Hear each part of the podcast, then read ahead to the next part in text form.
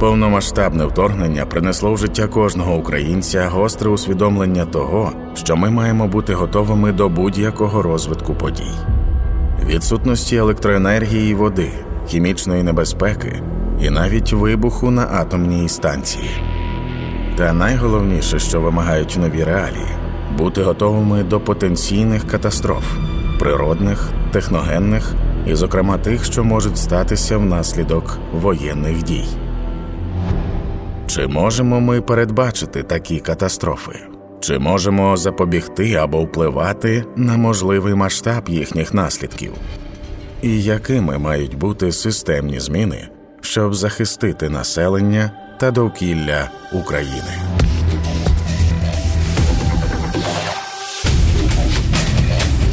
Катастрофи передбачити, запобігти, підготуватися.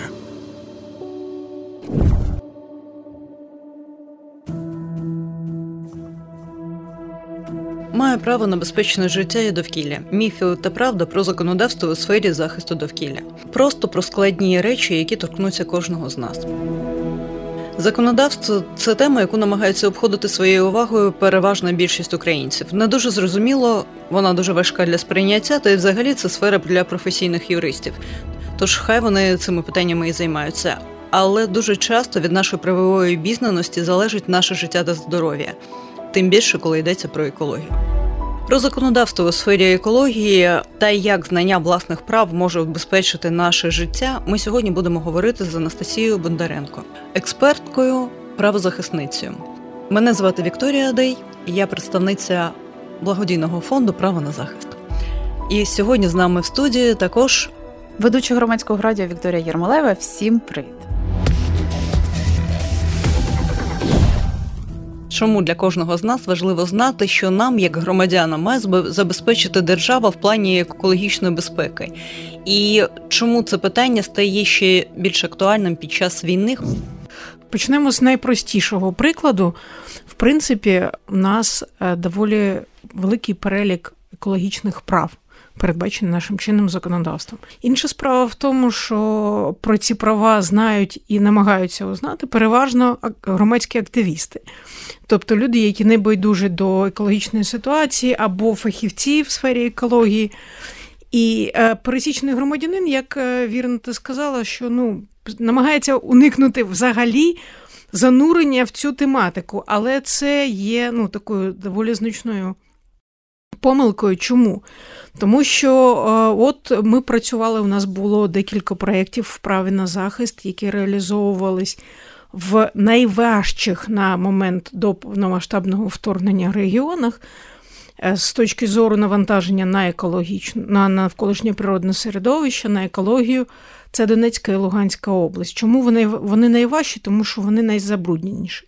Ми всі знаємо, наскільки багато підприємств було на території Донецької Луганської області, скільки було там шахт. Це був наші основні регіони, які забезпечували країну вугіллям. І, безумовно, екологічні питання там стояли дуже гостро. І от перше, з чим ми стикались, це такий краєугольний камень, е, в принципі, просування України в бік е, нормальної екологічної свідомості, якщо ми кажемо і про громадян, і про державних службовців, це наявність інформації. Інформації про те, що відбувається навколо тебе в сфері екології.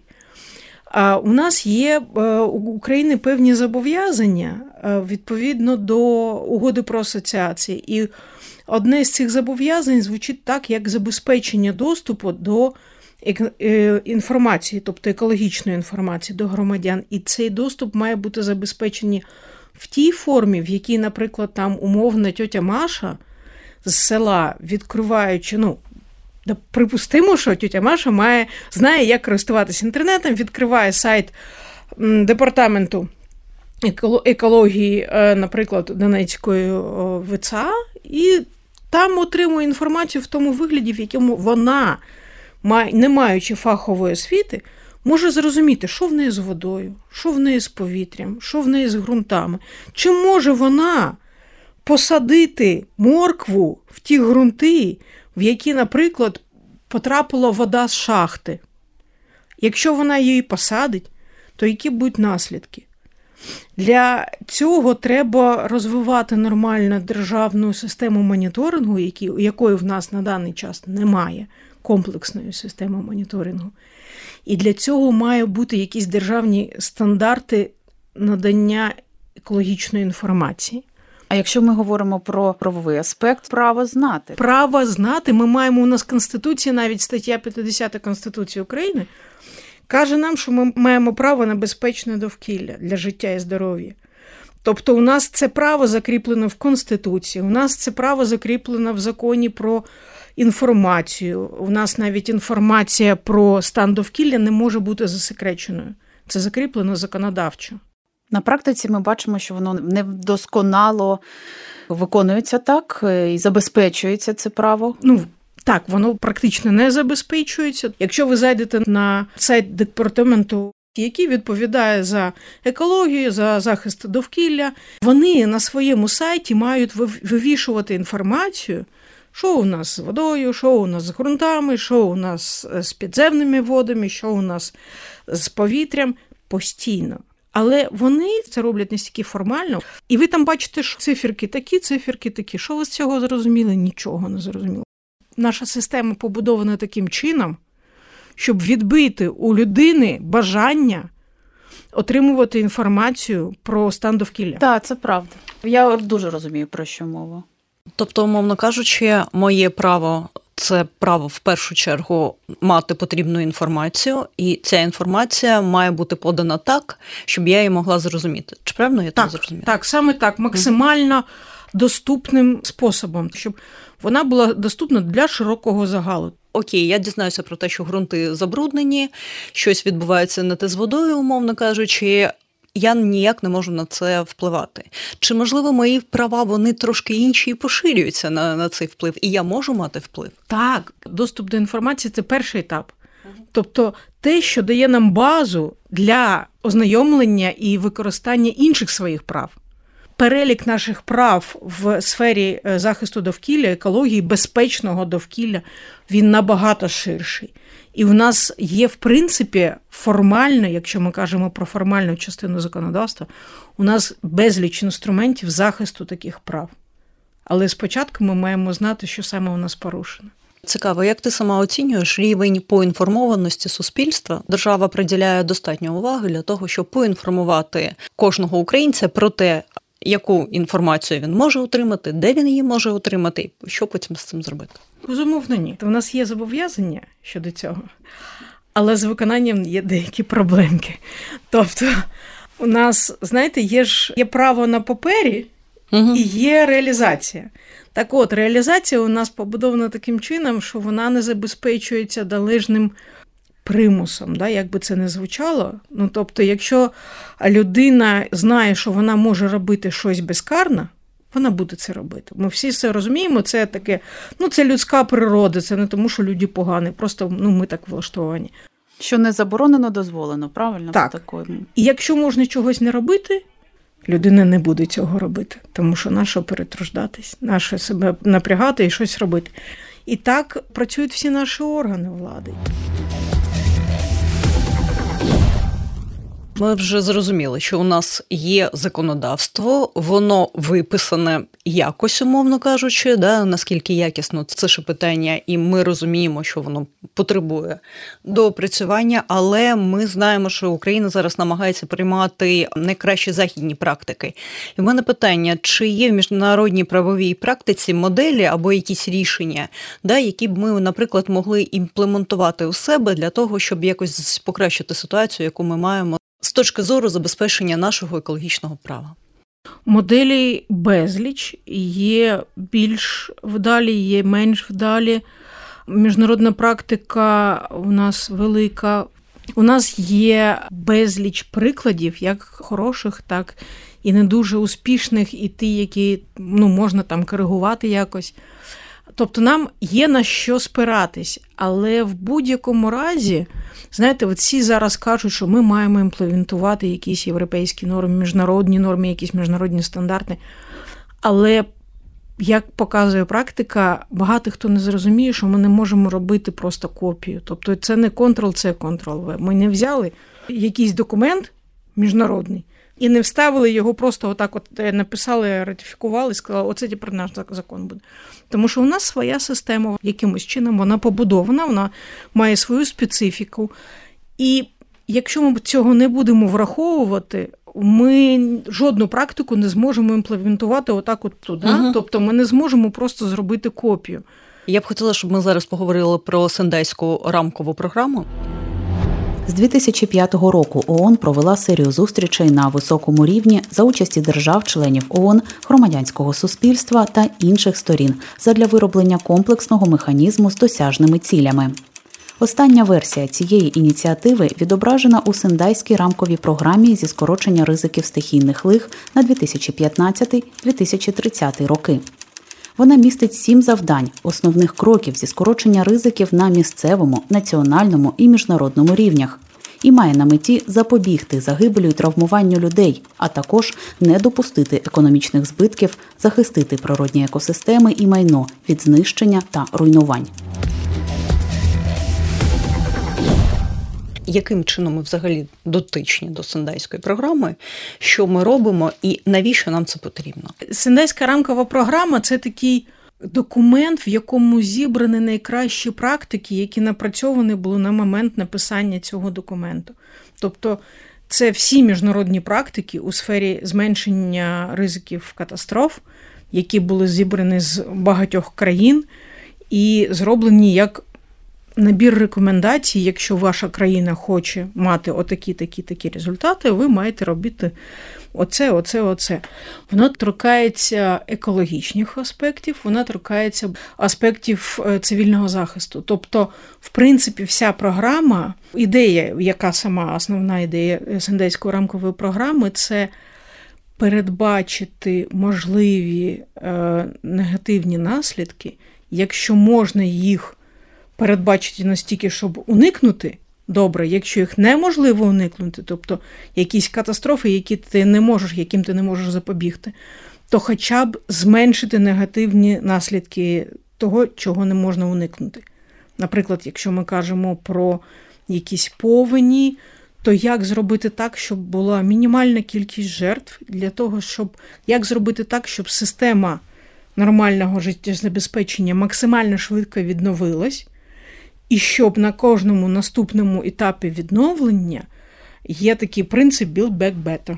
Тобто ми відновлюємо кожного разу краще, ніж було з урахуванням аналізу того, що відбулося. Тобто, отут ми зробили добре, але недостатньо добре. Тому ми це зараз покращимо, і це нам дозволить отримати кращі показники, якщо буде в майбутньому такий самий такий самий або інший, або інша надзвичайна ситуація. Окей, тоді питання. Скажи, будь ласка, ось е, про власне сендайську програму. А яким чином зараз вона нам може допомогти? От на, на практиці, максимально практично. Є такий цікавий механізм, як фінансування на підставі прогнозування. Тобто ми прогнозуємо якийсь ризик, і ми готуємо конкретний населений пункт для того, щоб зменшити наслідки цього. Тобто прибрати, грубо кажучи, курей на другий поверх. Кудись повище, на горище. Повище, на горище кудись, прибрати кудись худобу, зробити стратегічний запас ліків. І тому що ми знаємо, наприклад, що у тьоті Валі е, з оцієї вулиці в неї цукровий діабет, і якщо в нас трапиться щось, то їй треба мати запас ліків на там деякий час. Якщо в нас там Іра з сусідньої вулиці має народжувати за тиждень, то розуміючи, що в нас є певні ризики, навіть якщо Іра цього не дуже хоче, ми її беремо і кудись в безпечне місце пересуваємо, тому що потім евакуювати її буде набагато дорожче і важче, і воно за, воно забирає з громади ресурс, який можна було б використати для інших цілей і забирає фінанси з громади. Тобто, отакі маленькі штуки.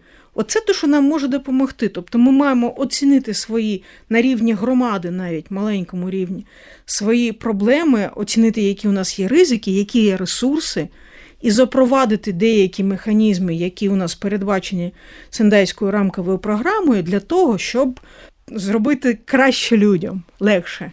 Тобто нам дається власне завдяки програмі інструментарій, який ми можемо використовувати для того, щоб пом'якшити або передбачити, або пом'якшити наслідки від е, катастроф або надзвичайних ситуацій. Так, Правильно? Так, абсолютно. І е, скажи, будь ласка, до е, який термін впровадження цієї програми? Тобто до якого до 30-го? Ми ще можемо впроваджувати, впроваджувати з урахуванням того, наскільки у нас все недосконало. Ну нам ще працювати і працювати. І в принципі, це ж не перша програма. Тобто, до до сендейської програми були інші програми, і воно буде продовжуватись. Тобто. А міжнародна спільнота працює таким чином. Вони постійно опрацьовують практики, вони постійно покращують е, свої знання і відповідно дають рекомендації з урахуванням поточної ситуації. Тобто буде інша програма, і нам буде треба е, робити законодавство або наші механізми да, реагування на надзвичайні ситуації у відповідності до іншої програми, воно буде якось по-іншому ну, зватись. Але воно в будь-якому разі документ це не означає, що після 30-го у нас наступить щастя, тому що всі зроблять так, як треба. Ну, так, Такого не буде. Тобто буде буде розроблятись якийсь інший документ е, базовий, на який будуть спиратись при розробці е, законодавства у сфері цивільного захисту, при розробці законодавства в сфері екології. Зараз би хотілося проговорити один такий момент. Мене бентежить кількість активістів та організацій. Частина з них робить титанічну роботу, намагаються впливати на ситуацію, а частина відверто хайпує. Настя, з точки зору тебе, як експерта, такі активні громадські позиції, які є плюси, які мінуси, да? і чи можемо ми говорити про те, що активізм це. Стовідсотково добре, такий екологічний активізм, або екологічний активізм це з відтінками певними явище. Яке добре питання, але складне. Відповідь на нього не буде простою, тому що те, що ти питаєш про хайп, а як ми бачимо, наприклад, пробачте Грета Тунберг, хайп іноді дає свої результати. Навіть коли він бісить, коли воно в тебе там аж око сіпається від того, що ти бачиш там кожні три хвилини в стрічці в Фейсбуці, наприклад, або там в Твіттері, це дає свій результат. Це не дає якусь проблему поховати кудись, або в там якийсь знаєте, пильний куточок в якому всі про неї забудуть. Тобто, е, якщо ми кажемо про адвокацію якихось змін у законодавстві, у самій системі, да, як побудована система у нас, якщо ми потребуємо змін, якщо ми не будемо про це говорити, різним чином. Хтось буде давати експертні заключення, хтось буде виходити з плакатом під, я не знаю, під КМДА, хтось буде, не знаю, себе фарбою облівати. Ну, ну, це є різні механізми, але якщо вони дають ефект незабуття про проблему, якщо вони дають ефект, е, після якого ми не залишаємо вибору нашим можновладцям або на законодавчому рівні, або на виконавчому рівні, сказати, та ні, у нас немає такої проблеми, замовчати. Це добре. Воно дуже неоднозначно, воно може виглядати неприємно, воно може бісити. Але якщо воно нам дає результат, це однозначно добре. Екологічний активізм, так само, як і інший активізм, якщо ми кажемо про будь-яку громадську позицію, є організації, які хайпують. Є організації, які просто роблять свою роботу. І те, і те, це, якби так, знаєте, в контексті розмови про екологію не звучала, це частина екосистеми. Тобто ми не зможемо, щоб всі робили все або всі хайпували. Воно так не не влаштовано, воно має бути збалансовано. Тому воно завжди буде. І нехай воно так буде. Ну, це моя позиція. Я вважаю, що воно все має бути це частина цієї системи. І кожен робить свою справу. Хтось підіймає в топ проблему, хтось вирішує проблему. Тому активізм в будь-якому разі він може бути, так би мовити, ортодоксальний, і це не зовсім добре.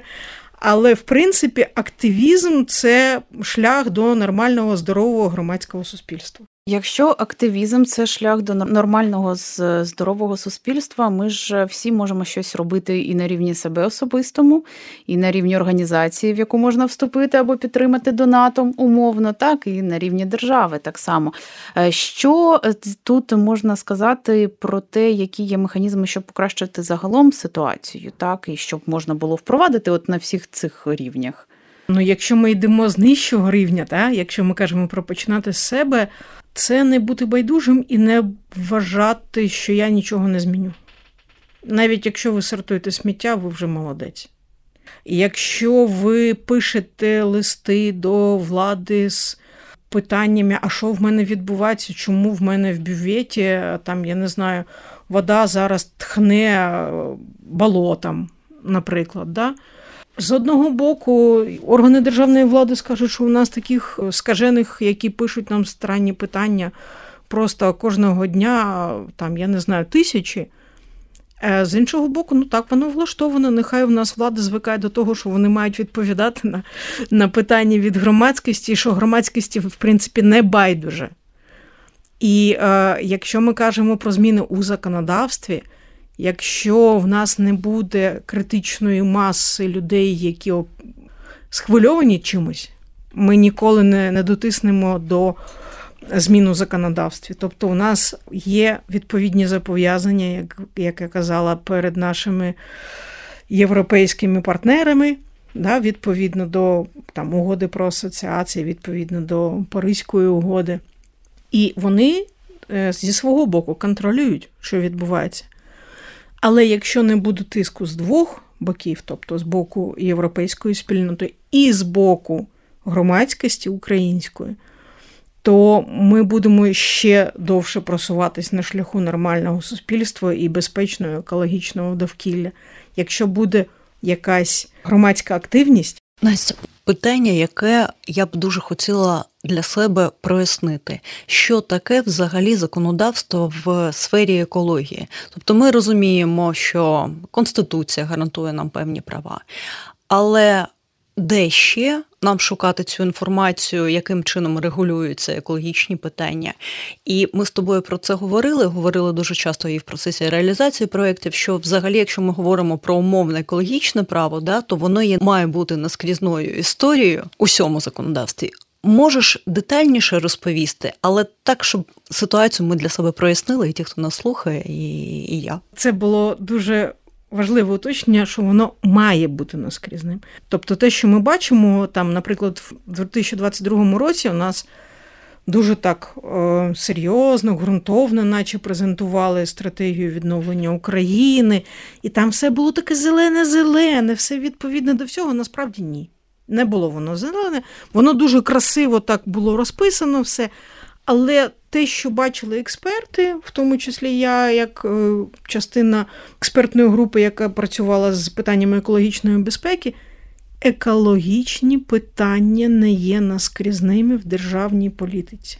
Якщо оцінювати наше законодавство, виключно оцінити плюси, що ми зробили добре, і мінуси, що зроблено погано або потрібно допрацювати. Ну, з урахуванням того, що у нас законодавство, незважаючи на те, що воно не є наскрізним, вона в нас дуже деталізовано, навіть там, де цього не треба робити. Тобто, у нас є закони.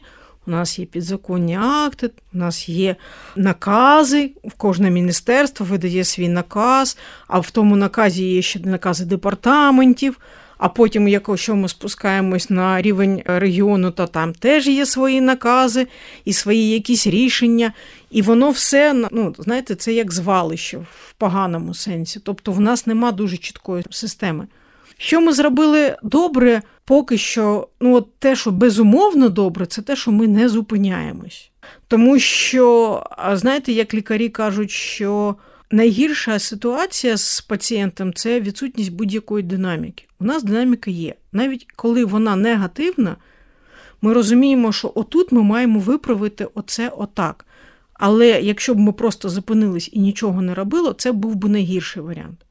Тому в нас зараз головний плюс об'єктивно це те, що ми продовжуємо рухати, що ми не зупиняємось, не зважаючи на те, що в нас погіршилася екологічна ситуація, що у нас дуже важка ситуація в багатьох секторах в країні, куди не кінь, у нас важка ситуація. Ми не можемо сказати, що а отут у нас все добре. Тобто у нас скрізь погано, але ми продовжуємо рухатись на шляху поліпшення ситуації і намагаємось це зробити хоч якось краще. З урахуванням тих водних, які в нас зараз є, з урахуванням тих ресурсів, які у нас зараз є, з урахуванням відсутності купи даних, які у нас зараз присутні, тому що у нас полетіла навіть та погана система моніторингу, яка була. І нам це це просідають багато сфер, не лише екологічна сфера.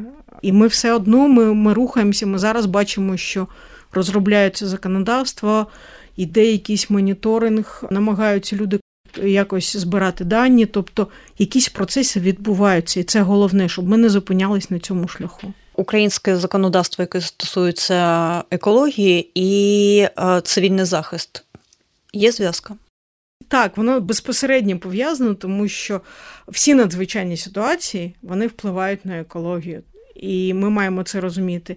Стан екології впливає на ризики виникнення надзвичайних ситуацій. Тобто вони постійно між собою, це я я не знаю, це навіть не, не можна якось розділяти. Вони впливають одне на одного. Що має знати людина?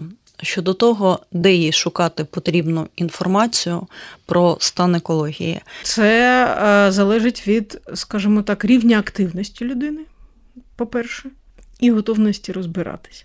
Тобто найлегший варіант це підписатись на Інстаграм або Фейсбук екологічних організацій. Три твої поради щодо того, як стати правообізнаним громадянином. Читати. Читати новини, думати і намагатись знайти зв'язок між тим, що ви прочитали, і тим, що відбувається.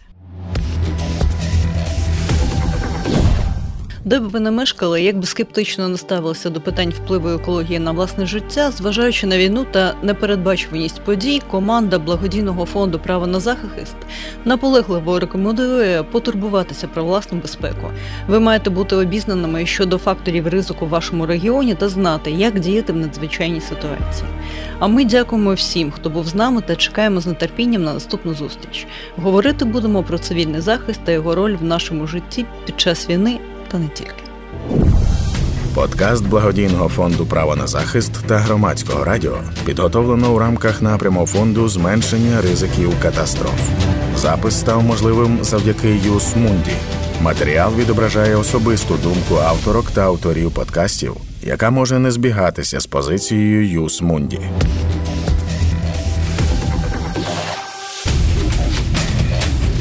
Катастрофи